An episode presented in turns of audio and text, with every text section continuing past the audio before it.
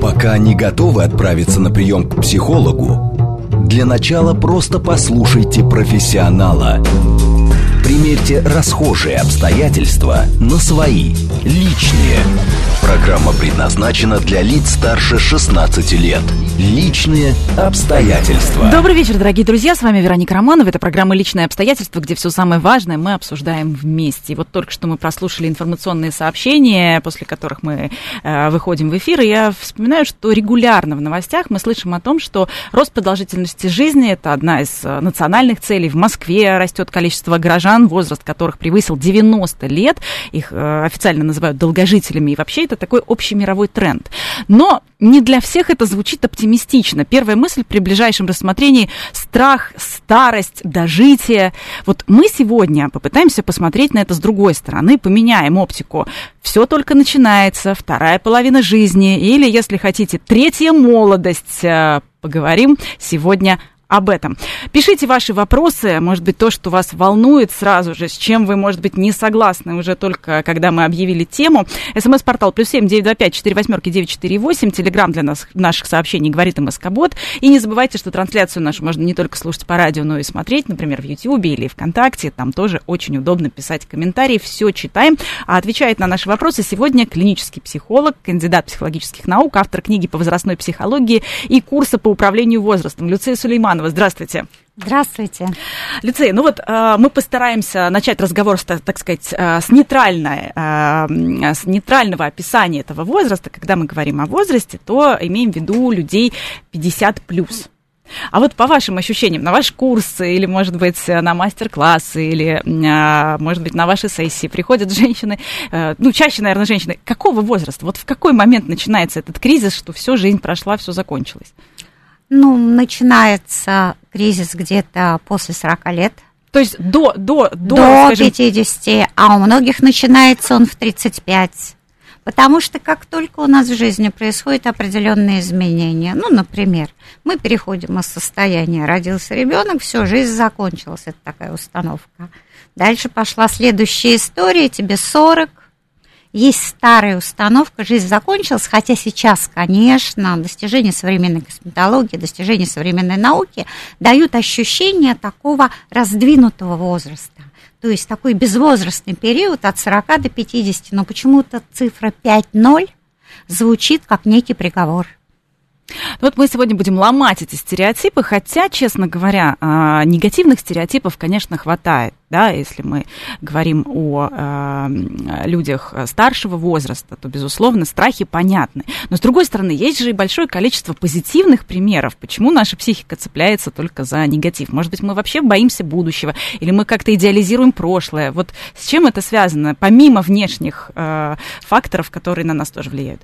Ну, во-первых, это связано с возрастным кризисом, потому что к определенному возрасту мы начинаем подводить итоги и обнаруживаем, что наши волшебные планы, которые были в 20 лет и даже в 30 лет, они к 40, к 45 годам еще не сбылись. И начинается вот это вот ощущение, что надо обязательно это сделать. Здесь знаете, какой момент? Вот э, вы правильно сказали, еще не сбылись, но с другой стороны, можно же на это смотреть а, то есть, точнее так, получается, уже не сбылись, а можно воспринимать как еще не сбылись. Еще много времени, еще я могу. Уже дети выросли, или, например, э, дети пошли в садик, я могу. Но мы почему-то ставим себе, ну, действительно, вот этот приговор. Все, уже не сбылись. Понимаете, тут есть особенности вообще человеческой жизни, ну, человеческого развития. То есть что у нас получается, да? Где-то с 40 до 50 мы такое поколение сэндвич. То есть у нас с одной стороны наши родители начинают стареть, и мы должны и мы на их примере внимание уделить. Да, и еще мы на их примере видим, как люди полные сил, энергии, здоровья начинают его терять. И у нас есть пример. И пример для нас не самый положительный, потому что мы начинаем переживать, ну, у нас тревога за родителей, и параллельно мы видим, что полные сил люди, которыми мы восхищались в детстве, ну и, надеюсь, в зрелом возрасте, смотрим на них и понимаем, что они меняются, психика, меняются реакции, меняется характер. Ну, многое меняется, и мы в таком ужасе. Вау, это такое может быть даже с такими людьми, что же будет со мной? И плюс э, поколение сэндвич э, надо одновременно уделять внимание и родителям, и детям. То есть, получается, мы тоже своей собственной жизнью как бы не, не в полной мере распоряжаемся. Да, это самое сложное поколение, потому что мы доходим до возраста, когда, ну, кому как повезло. У кого-то в 40 маленькие дети, теперь у нас уже все поменялось. И мы можем в 40 чувствовать себя молодыми женщинами, потому что у нас только начинается жизнь, новый ребенок, новая молодость, новые отношения. И, кстати, очень часто рожают именно для того, чтобы вернуться в это состояние и почувствовать, что вот, наконец, всегда хотела и смогла.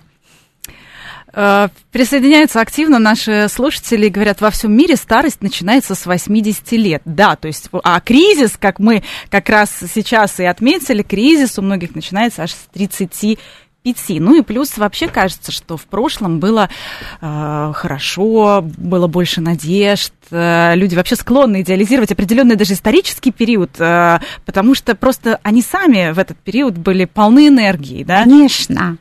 Мы же вспоминаем то, что вокруг было прекрасно, потому что цвела черемуха, нам было 20, мы утром просыпались, и представляли, какая у нас будет прекрасная жизнь. И мы еще не знали разочарований, которые мы успели получить за последующие 20-25 лет. Но при этом а, есть такой факт, что у многих людей, когда спрашивают, успешных людей, когда спрашивают, хотели бы вы вернуться в ваши 20, они говорят нет. И вы пишете об этом тоже а, в своей книге. У меня есть а, очень хороший пример. А, одна моя клиентка, которая пришла ко мне в 85. И мы 10 лет с ней дружили. Ну, мы там решали какие-то вопросы, она прорабатывала какие-то темы. Умерла она в 95. Ну, уже как бы последние два года были не очень, ну, как не очень. Они были хорошие. Но уже не такие активные. Ну, не такие активные. Ну, и все-таки вы понимаете, да, это уже было между жизнью и смертью. Но она чувствовала себя хорошо. Просто иногда она больше спала. В общем, когда мы с ней разговаривали, она пришла ко мне, потому что они пришли в паре. Мужчины и женщины, они мне рассказали всю свою жизнь, мы работали над, не над улучшением их отношений, а над тем, чтобы сделать их отношения, ну, разговаривали о том, о сем, и как-то они мне сами сказали, что они стали лучше друг друга чувствовать, понимать, несмотря на то, что им 85, они все равно сказали, что мы очень чувствуем друг друга близкими, и как-то наша жизнь получила новый импульс. И для меня это было... То есть они заново познакомились, они познакомились, прожили да. целую жизнь, а потом с помощью психологических консультаций познакомились заново и повстречались с теми людьми, кем они стали, по сути. Совершенно верно. И я была вообще а, ну, настолько восхищена что они в 85 нашли силы и энергию на этот процесс. И вот когда а, я спрашивала ее, потому что он сказал, мне всегда хорошо, мужчина как-то легче относится к процессу. А она сказала, я не хочу в 20, я хочу вернуться в 40. 40 это лучшее было время моей жизни. Мне еще было, у меня было много сил, много ума, уже достаточно мудрости, и от 40 до 90 я прожила прекрасно. Можно сказать, что 40 новые 20. Вот как раз к нам присоединяются наши слушатели, которые пишут, что мне в мае 40 и страшно, пол жизни прошло, а хочется подольше, как избавиться от угнетающих мыслей. Мне кажется, вот эта история вполне э, способна вдохновить, но интересно, что мы-то рассматриваем все-таки, что середина жизни 50. Мы, мы как-то отодвигаем, да, эти границы уже, так или вот иначе? Между 40 и 50 есть вот это безвозрастное состояние, когда ты пришел в 40, и ты понял, что ты еще не стар. Потому что физически медикаментозная поддержка сейчас стала другая. Даже гормональная поддержка. Гормональная для, для поддержка совершенно другая. И вы знаете, ну, многие занимаются физической активностью какой-то, поддерживают себя. Очень многие живут осознанно. То есть идет какой-то процесс, когда ты к 40 еще чувствуешь себе, что тебе, в общем-то, ну, ты не сильно отличаешься, ты выглядишь лучше, чем когда тебе было 25. Очень многие смотрят на эти фотографии и видят, потому что, понимаете, в 40 у тебя лицо человека, который что-то прожил. Такое не плакала, не хоронила, откуда же взяться красоте. И такое же в 50. А в 20 это еще юное лицо, на нем ничего не написано. В 25 гением может быть любое, а в 50 для этого уже надо что-то сделать. Совершенно верно. А, кризис, вот что интересно, присоединяется наш слушатель, мужчина Валерий Петрович. Кризис начался в 40, когда стали появляться болезни. Понял, что здоровье уже не то, не то, что раньше, а выгляжу хуже, чем раньше, от этого стало грустно. То есть действительно от физического нашего состояния очень сильно зависит э, восприятие а Валерий, себя. А Валерий говорит очень важную вещь. Валерий Петрович, благодарим вас за то, что делитесь своими мыслями с нами. Мы потом вернемся к вопросу про 40 лет. Я расскажу упражнения, что можно сделать. А к вопросу про здоровье проблема в чем? Мы можем считать, что мы будем молоды вечно. Но, к сожалению, есть реальность. И эта реальность, она связана с тем, что, безусловно, теряется внешняя привлекательность. Мы еще поговорим про сексуальность зрелого возраста, про манкость, которая может быть и у мужчины, и у женщины. Она зависит от энергии. Она не настолько связана с возрастом. Второе, безусловно, это состояние здоровья, поэтому о чем мы все время говорим – что забота о себе и забота о своем возрасте, конечно, связана с тем, что сейчас есть калькуляторы биологического возраста. Но вот у меня на курсе мы начинаем с того, что мы можем определить биологический возраст своего организма. И очень часто я сталкиваюсь с тем, что ко мне приходит а, клиентка, которой 40, ну вот последнее было 40, у нее 57 биологический возраст. Но при этом она вполне ухоженная, прекрасная женщина, активно работающая, но ее стиль жизни, ее отношение к себе, ее ну, биохимические показатели, они Питание тянут... в том числе, естественно. Совершенно верно. И вообще все, что связано вот с физиологией, качество сна, качество отдыха. Проблема же не только в том, что у нас нет времени отдыхать.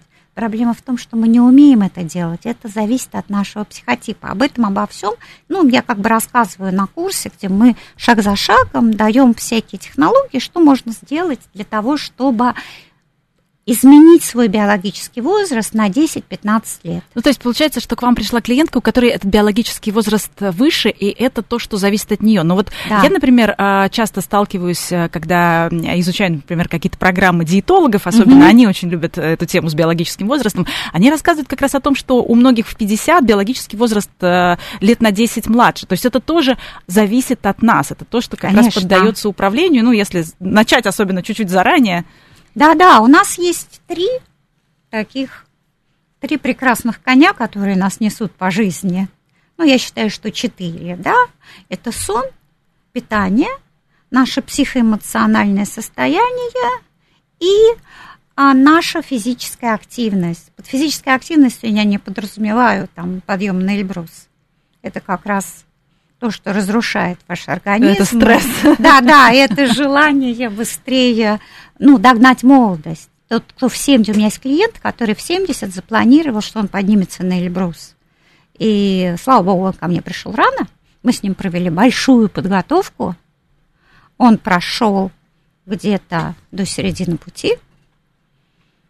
И у него включился мозг, он вернулся.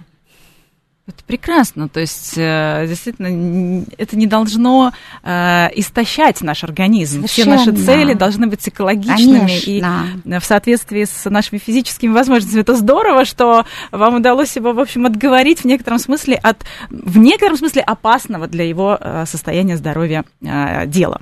Мы хотели вернуться к 40. Да, давайте вернемся к теме. Я хочу рассказать, давайте про практику я хочу рассказать то упражнение, которое я рекомендую делать всем. Ну, в данном случае мы говорим о женщинах, но и мужчины могут сделать то же самое. Упражнение заключается в принятии своего возраста и своего тела.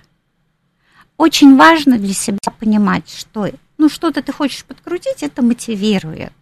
То есть для этого надо полностью раздеться, встать перед большим зеркалом, который, э, в котором вы видите себя в полный рост, и смотреть на себя внимательно. Упражнение делается два дня. В первый день вы смотрите на себя и отмечаете какие-то изменения в своем теле. Ну, возможно, вам не нравится, или нрав... какая у вас грудь, например. Но при этом формулировать это надо позитивно. Из серии «У меня небольшая, но красивая грудь». Да, у меня нежный животик. Ну, у меня клиенты по-разному пишут. Это ощущение должно быть, что мы любим свое тело, но при этом мы видим, что у него есть особенности. Оно не идеально. Это первое. И одновременно мы видим, что это изменения, связанные с возрастом, потому что тело с возрастом меняется. Мы не можем сохранять идеальные формы до 90 лет. Ну, это борьба с ветряными мельницами, да. То есть кто-то пытается да. положить на это всю свою жизнь, но надо понимать, что эта борьба все равно будет проиграна. Такая ловушка молодости, в которую мы попадаем за счет кризиса с возраста. Это первый день.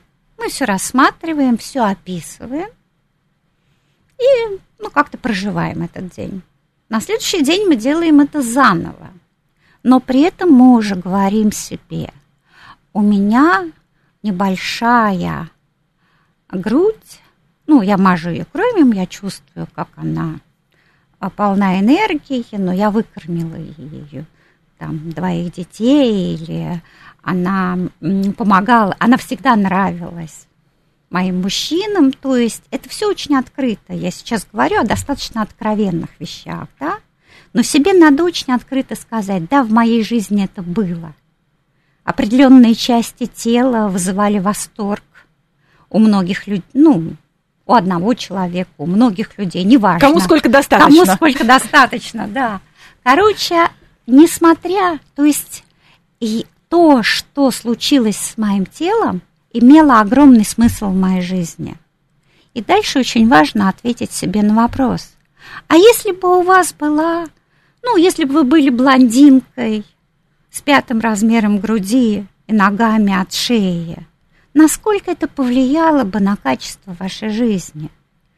Это, возможно, улучшило бы ваши отношения в семье, или это привело бы к результату на вашей работе? А может быть, вообще э, заставило бы отказаться и от материнства, и от семейной жизни в страхе потерять эту прекрасную фигуру? Конечно. И, возможно, вы никогда этого не хотели.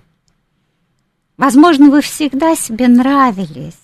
Просто вот эта вот история, вот это вот ощущение, что у меня появилась первая морщина, и этот ужас, который появляется, когда ты теряешь ну, привлекательность, а, гонит тебя к тому, чтобы ты начал заниматься, ну, гонит тебя к тому, чтобы ты начал это компенсировать.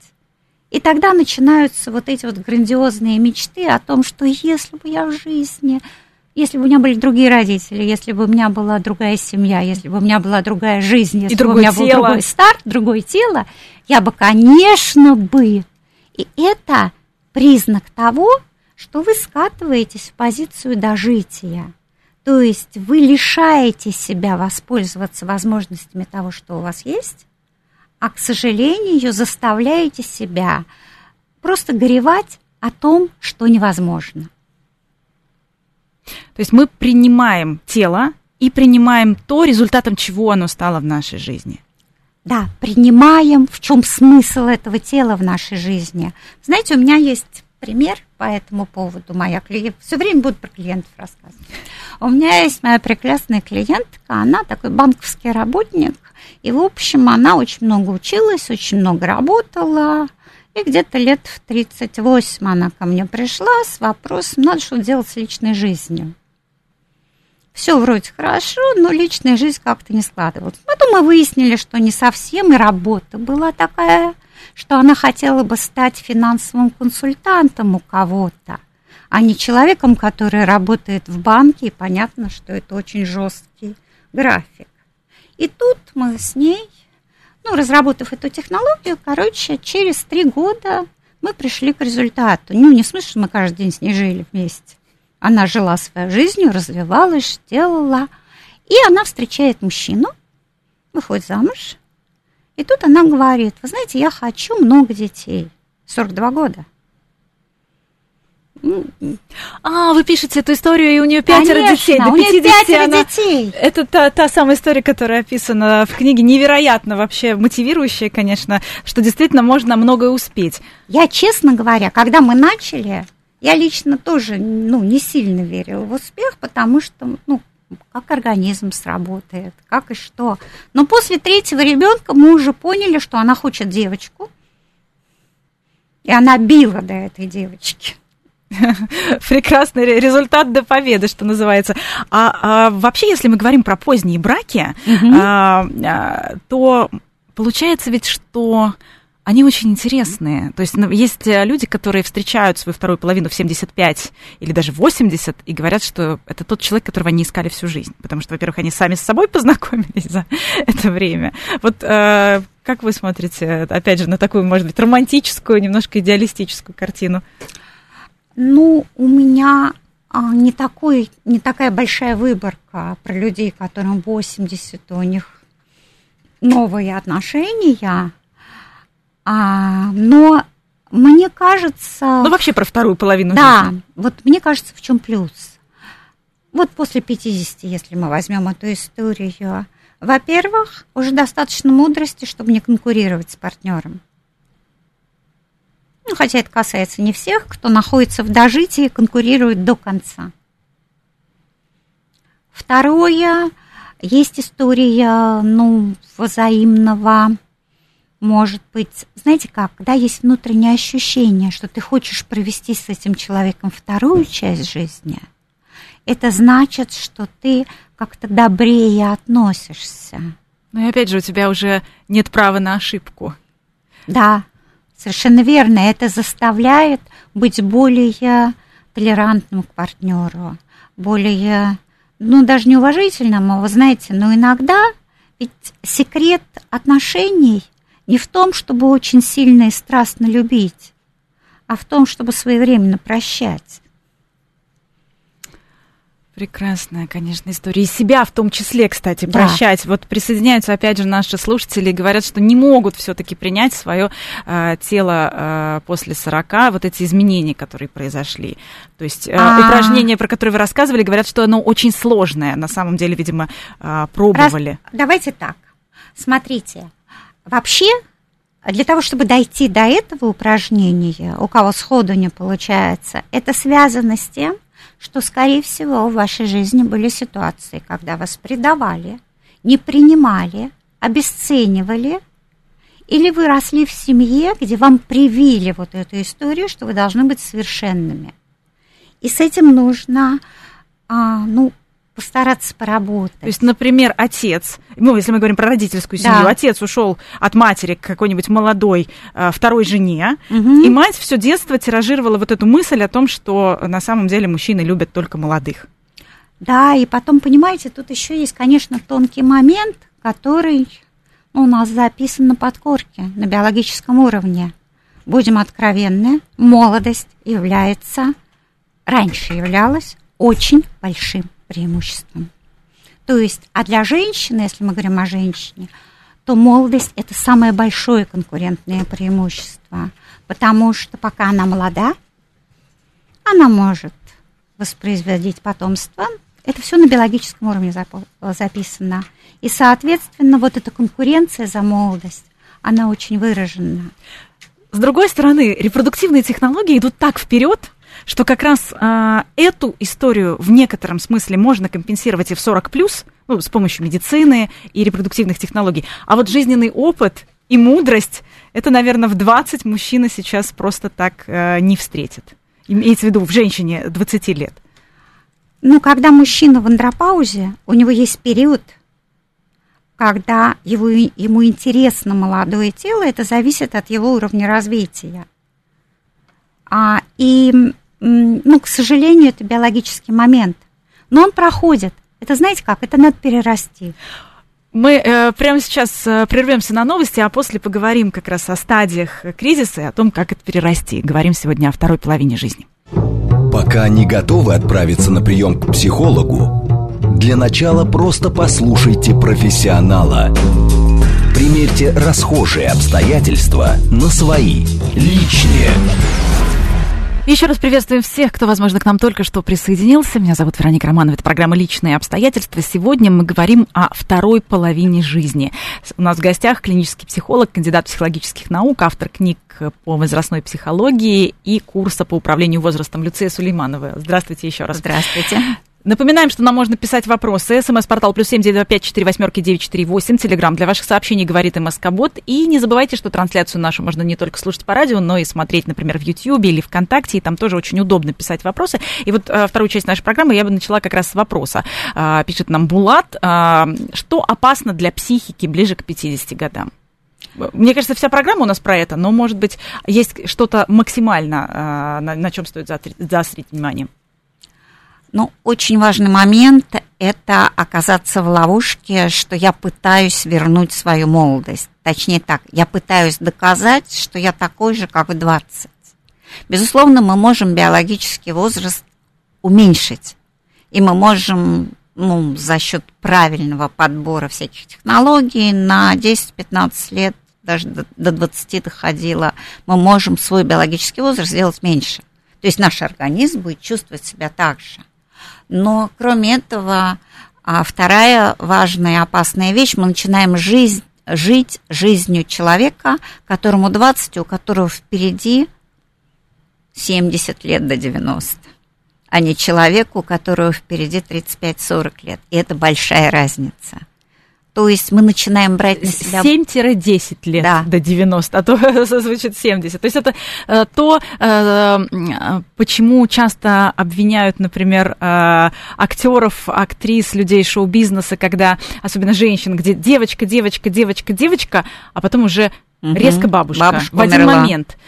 А, и вот этот момент женщины, он как будто так и не проявился, да, то есть нет этого перехода мы говорили о том, что, к сожалению, для женщин особенно сложно, о мужчинах мы сейчас почетче поговорим, но мужчинам очень просто ощутить, что он моложе, потому что он выбирает партнера моложе. Откуда это желание выбрать партнершу моложе? Ты видишь партнера моложе, и ты чувствуешь, что ты такой же, ты в зеркало не смотришь. Сбежал от своего возраста. Да у тебя партнер такой же. И это погоня за молодостью. И, ну, если мы говорим про андропаузу, то когда чувствуется, что не все получается, хочется это компенсировать за счет ресурса, ну, за счет более молодого ресурса. Но сейчас меняется подход. То есть сейчас не модно иметь молодую партнершу. Это признак того, что ты андропаузу не прошел у меня продвинутые клиенты говорят, о, у моего друга андропаузы ждем. Ой, это, конечно, все очень смешно, э, но для тех, кто как раз э, не проработал эти для себя моменты, это очень грустно. Э, и как раз, возможно, мы в первой части программы говорили о том, что у человека не получается упражнение с зеркалом, не получается принять свои особенности и изменения своего тела. Вот как раз из-за того, что нет ценности, да, в да, том, потому что было пройдено потому что у нас несколько этапов. Первый этап нам очень важно, ну, во-первых, мы отрицаем, что у нас уже есть возраст. Мы не хотим это принимать. Ой, мы... это похоже на стадии, на стадии горевания, да, отрицание. Совершенно верно. Вот эта вот история, а мне всегда 16. 18 и много месяцев. Да, да, да, да. А я не скажу, сколько мне лет. Сколько лет нашей маме? Нашей маме 18 плюс. Это все истории некоторого страха признать, что возраст – это достоинство и преимущество, а не некий недостаток. А, если мы говорим про то, как пройти этот процесс, вот если мы говорим про это упражнение, то тут хорошо, очень важно идти по определенным стадиям. И первая стадия – это признать, что у тебя это есть, что, ну, у тебя есть цифра в паспорте, и у тебя есть страх по поводу этой цифры. И тогда мы переходим к следующему этапу, мы начинаем с этим страхом работать. И, может быть, упражнение не получается, о котором мы говорили по принятию возраста, потому что до этого важно пройти стадию гнева и стадию страха. Как это можно сделать? Первое – это нужно сначала описать все потери, которые связаны с тем, а, как к тебе относились другие люди. Это не всегда связано с молодостью, но эти травмы накопились. Тот, кто пережил измену 20 лет назад, может сейчас также горевать по этому поводу. Просто ну, мы подавляем это ощущение, говорим, ну ничего, я это прошел, ерунда, а боль осталась. И поэтому очень важно увидеть историю. Дальше важно увидеть вторичную выгоду. Во имя чего? Ну, мы принимаем такое отношение к себе. А это вторая тема. То есть мы начинаем менять сценарий своей жизни. Третий этап – это проанализировать сценарий своих родителей, как они реагировали на возраст, как они реагировали на неадекватное отношение к себе, на обесценивание себя, как это происходило и как они относились к тебе. То есть это как бы три этапа. Когда ты все это прорабатываешь, то через какое-то время уже можно подойти к истории работы со страхом. И тут очень важно работать с телом, потому что страх имеет какую-то форму, мы чувствуем, что мы боимся этого возраста. И надо задать себе вопрос, а на что похож этот страх? В какой части тела он находится? он э, теплый, холодный, твердый, жидкий. То есть надо его визуализировать. И потом с этим образом работать. Это каждый может делать сам. Это, в общем, нормальная самостоятельная работа. Но если избавиться от этого страха, мы подоходим к этапу, когда мы смотрим на себя в зеркало, страха у нас уже нет, и мы готовы оценить смысл своей жизни и смысл того, на что мы потратили изменения в своем теле. Ну, то есть э, почему наше тело изменилось и что мы можем сделать, чтобы гордиться этим, а не горевать по этому ну, Если у женщины пятеро детей, она по, какому-то, а, по какой-то причине недовольна своим телом, здесь, конечно, а, ей, наверное, чуть проще будет понять, на что она потратила свою жизнь, что это огромная ценность. И навряд ли бы она поменяла молодое тело на а, своих пятерых детей, да, если э, мы поставим ее перед выбором, вот если, если бы она могла прожить жизнь еще раз. А в случае, если, ну, может быть, нет каких-то значимых достижений в карьере или в личной жизни, есть ведь люди, которые просто столкнулись с изменениями своего тела, но не могут даже осознать, на что они это все потратили. Вот, в частности, опять же, наши слушатели, некоторые, которые не могут принять себя. А, это тема а, внешней привлекательности.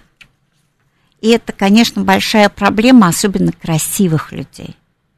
Потому что это очень большое достоинство, ты им пользовался, оно тебе сильно помогало. Оно ушло, ты не понимаешь, а что мне делать в жизни? И тогда очень важный момент – это перейти к этапу творчества. Твоя исключительность творческая заменяет это достоинство – то есть, если ты творческий человек, ты можешь пере свою внешность а, подстроить под сегодняшний день. Причем это касается людей всех профессий. Здесь мы берем творческую составляющую любого человека, не только человека творческих профессий. Безусловно. Просто, просто чтобы поняли правильно наши слушатели. Люди да. творческих профессий вообще очень несчастные люди, потому что их внешность играет очень большую роль. И она определяет их профессиональные достижения. Да, очень сложно отделить себя э, да. что ты умеешь от своего тела, которое так или иначе меняется. А вот э, в случае, если надо найти действительно свою вот эту творческую жилу самовыражения и вообще понять, зачем ты в этом мире. Вот правильно я про, про это, да? Да, совершенно верно. И тут я хочу сказать о том, что как только мы разбираемся со всякими травмами предательства и закрываем их, вот с этими темами страхов, которые вызывают у нас внешние события, мы, наконец, видим себя любимого и начинаем собой заниматься. И вот это вот творчество, а, оно меняет полностью это к вопросу, который нам задавали, что важно делать для того, чтобы в определенном возрасте чувствовать себя хорошо. Это вопрос к психофизике. Психофизика, к сожалению, с возрастом меняется, но доказано, что мозг сохраняет способность изучать новые языки, изучать сложные тексты. То есть, что всегда рекомендуем, это учить стихи, желательно сложные. Ну, поставьте перед собой суперзадачу, выучите несколько строф из Гомера. Это очень улучшит ваше качество жизни, вот я вас уверяю. Потому что все тревоги, они уйдут. Дело в том, что мозг у нас как работает? Он должен все время чем-то быть занятым. Он берет тревожную мысль Да. и пускает ее по кругу, потому что других мысль. мыслей нет. У нас есть тревожная мысль, я стар, моя жизнь закончилась, все будет плохо, мне уже 45, и больше ничего не будет, и мы начинаем ее крутить. Это называется руминацией. Для того, чтобы нам руминацию убрать, нам нужно переключить мозг на другую тему. Учите все, что, ну не все, что угодно, что-то приятное, чем вы можете блеснуть потом в А вот- общении с приятным человеком. А вот, кстати, мы как раз и дошли до, в общем-то, и профессионального развития. А, многие ведь а, не видят, так сказать, перспективу. Вот я недавно разговаривала с девушкой, которая говорит, а, в институте она была никому не нужна, у нее нет опыта. После института она была никому не нужна, потому что сейчас она выйдет, э, выйдет в декрет, работодатель не хотел ее брать. Потом она очень долго была в декрете, один ребенок, второй, а потом она выйдет из декрета, и она уже, цитата, а, 40-летняя старая клюшка. Ну, то есть понятно, да, Да, да, да, понятно. человека, что она не смотрит на перспективы, что это как раз наоборот, сейчас она в ближайшие лет 20 уже не уйдет в декрет, она потенциально очень интересна и выгодна своему работодателю, который может ее 20 лет обучать и получать с нее, значит, все возможные плюсы, бонусы и преференции, то есть она надежный сотрудник, но она этого категорически видеть отказывается. Вот а, действительно, а, как а, развиваться людям второй половины жизни а, с профессиональной точки зрения, потому что для многих это, ну хорошо, а, няня для своих взрослых детей, например, для их, для своих внуков, для своих уже детей, быть у них няней, си- сидеть с внуками. И не всех эта мысль, что называется, драйвит. На самом деле мы знаем очень много примеров на сегодняшний день, что, ну, сожалению, у нас есть золотой стандарт в HR. От 30 до 40 лет это люди, за которых все дерутся. Дальше начинается некое снижение. Но есть масса профессий, в которых возраст очень значим, потому что возраст – это опыт мы понимаем, что люди, которые чему-то обучают, являются экспертами. Они не могут... Ты не можешь режиссером стать в 30 лет. Ну, можешь, конечно. Э, Раньше до 25 вообще не брали даже. Да. А сейчас, э, ну, ты к определенному возрасту должен накопить опыт. Понятно, что, наверное, ты в 25 можешь говорить со своими ровесниками, тебе есть что им сказать. Но людям, которым 40, ну, наверное, ты их можешь научить э, общению с интернетом. Хотя для 40 это актуально. Знаете, я недавно, ну, писала статью, как недавно, писала статью о том, что у нас сейчас другое поколение в 50. Это то поколение, которое... IT-girls, да? Да. Новые IT-girls. Это то поколение, которое своих мест никому не отдаст в 50. Оно никуда не уйдет. Оно будет ценным, потому что оно все умеет. Я читала эту вашу статью, действительно, там невероятное количество примеров женщин, которые э, добились блестящих результатов Да. в своей профессии и дадут фору, что называется, многим э, выпускникам из, из И когда мы говорим о людях, которые боятся потерять работу, потому что есть иджизм, и мы понимаем, что он есть, но мы же не говорим о том, что мы работаем в балете. Да, в 35 лет ты не выдержишь этот спектакль. Но когда мы говорим о других специальностях, важно просто очень рационально, очень прагматично сделать список плюс-минус и написать список того, чего мне не хватает. Скорости речи, ну, это психофизика. Это не имеет такого значения, если только ты не работаешь диктором телевидения. То где-то нужно не, так быстро говорить, наоборот, это тоже плюс. Вот, э, между прочим, э, это очень такая важная история про то, как планировать вообще свою вторую половину жизни для тех, кто к ней подошел, и для тех, кто, может быть, к ней только подойдет. Но вот очень важная вещь, это, ну, я, я визуал больше, поэтому, наверное, я буду говорить э, визуальными образами, да, э, то, ну, надо как бы представить, э, как будет проходить твоя вторая половина жизни. Если дожить, то это ты просто падаешь с горки. И это очень некомфортно. Понятно, что можно говорить, что с горки можно падать весело, и в этом тоже есть полет. свой интерес, полет. Но падать неприятно. А когда мы говорим о второй половине жизни, это мы так, знаете, в горах двигаемся, где-то подорвем какую-нибудь пещерку, туда пройдем, сделаем для себя новое пространство, получим новый навык, а, выучим, как... Ну, самое главное в этом возрасте это то, что ты способен овладевать новыми навыками. То есть должно сохраняться любопытство. Как можно себя проверять? Заходим в комнату и осматриваемся. И понимаем, нам интересно, вот там лежит у нас наушник, здесь у нас лежит еще что-то. Мы помним, вот мы выйдем из этой комнаты, мы вспомним, что где лежит. У нас есть любопытство – это признак того, что мозг активирован.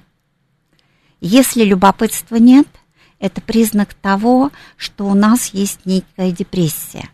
И тогда надо разобраться со сном, с прогулками, с питанием, с качеством питания. То есть надо разобраться с физиологией, но кроме физиологии очень важно разобраться с психоэмоциональным состоянием. Потому что если ты понимаешь, что ты сделаешь шаг будет результат, сделаешь следующий шаг, будет результат. То есть ты написал список, что тебе надо. И ты понимаешь, что ты в любом месте найдешь работу, потому что ты все это знаешь и все это умеешь. На все кнопки в компьютере нажимаешь, нужное количество слов на нужных языках знаешь. Ну и главное, не боишься, что тебе нужно продолжать учиться. То есть сейчас новым стандартом будет э, 5, 6, может быть, 7 профессий за жизнь. И это нормально. То есть раньше считалось, что если ты заканчиваешь свою деятельность, может быть, в одной какой-то профессии и переходишь в другую, это как будто ты ничего не добился. Это как mm-hmm. будто ты просто... Соскальзывание всё... это раньше называлось. Да, да. А сейчас э, просто в связи с э, бесконечными скоростями и очень высоким темпом жизни придется овладевать новыми навыками, переходить в какие-то смежные профессии, углубляться. То есть это тоже надо воспринимать как норму, перестать это, этого бояться. Вот, возможно, э, это в своей голове нужно тоже принять. Совершенно верно. Сейчас новый тренд в карьерном менеджменте. Раньше мы изучали способности, и мы говорили, смотрите, вот ваш, у вашего ребенка развитие в эту сторону должно идти. Ну, например, он хороший бухгалтер. А теперь мы начинаем говорить, мы не знаем, может, он будет хорошим финансистом, и это другие требования, потому что это, в общем, ну, человек, который очень быстро работает с информацией. Не смысл в том, что он очень долго и ответственно считает. А может быть, он действительно будет, ну, хорошим бухгалтером. Это разные профессии. Но при этом ты можешь... А, ну, сейчас я с вами согласна, что сейчас время, когда ты можешь в 45 стать нутрициологом Учись два года. И все. И перед тобой и открыта новая из финансовой системы. Ой, мы только что вот перед вашим эфиром говорили с моей коллегой по поводу а, истории человека, который занимается м, обучению стилю. Она ушла из банковской сферы.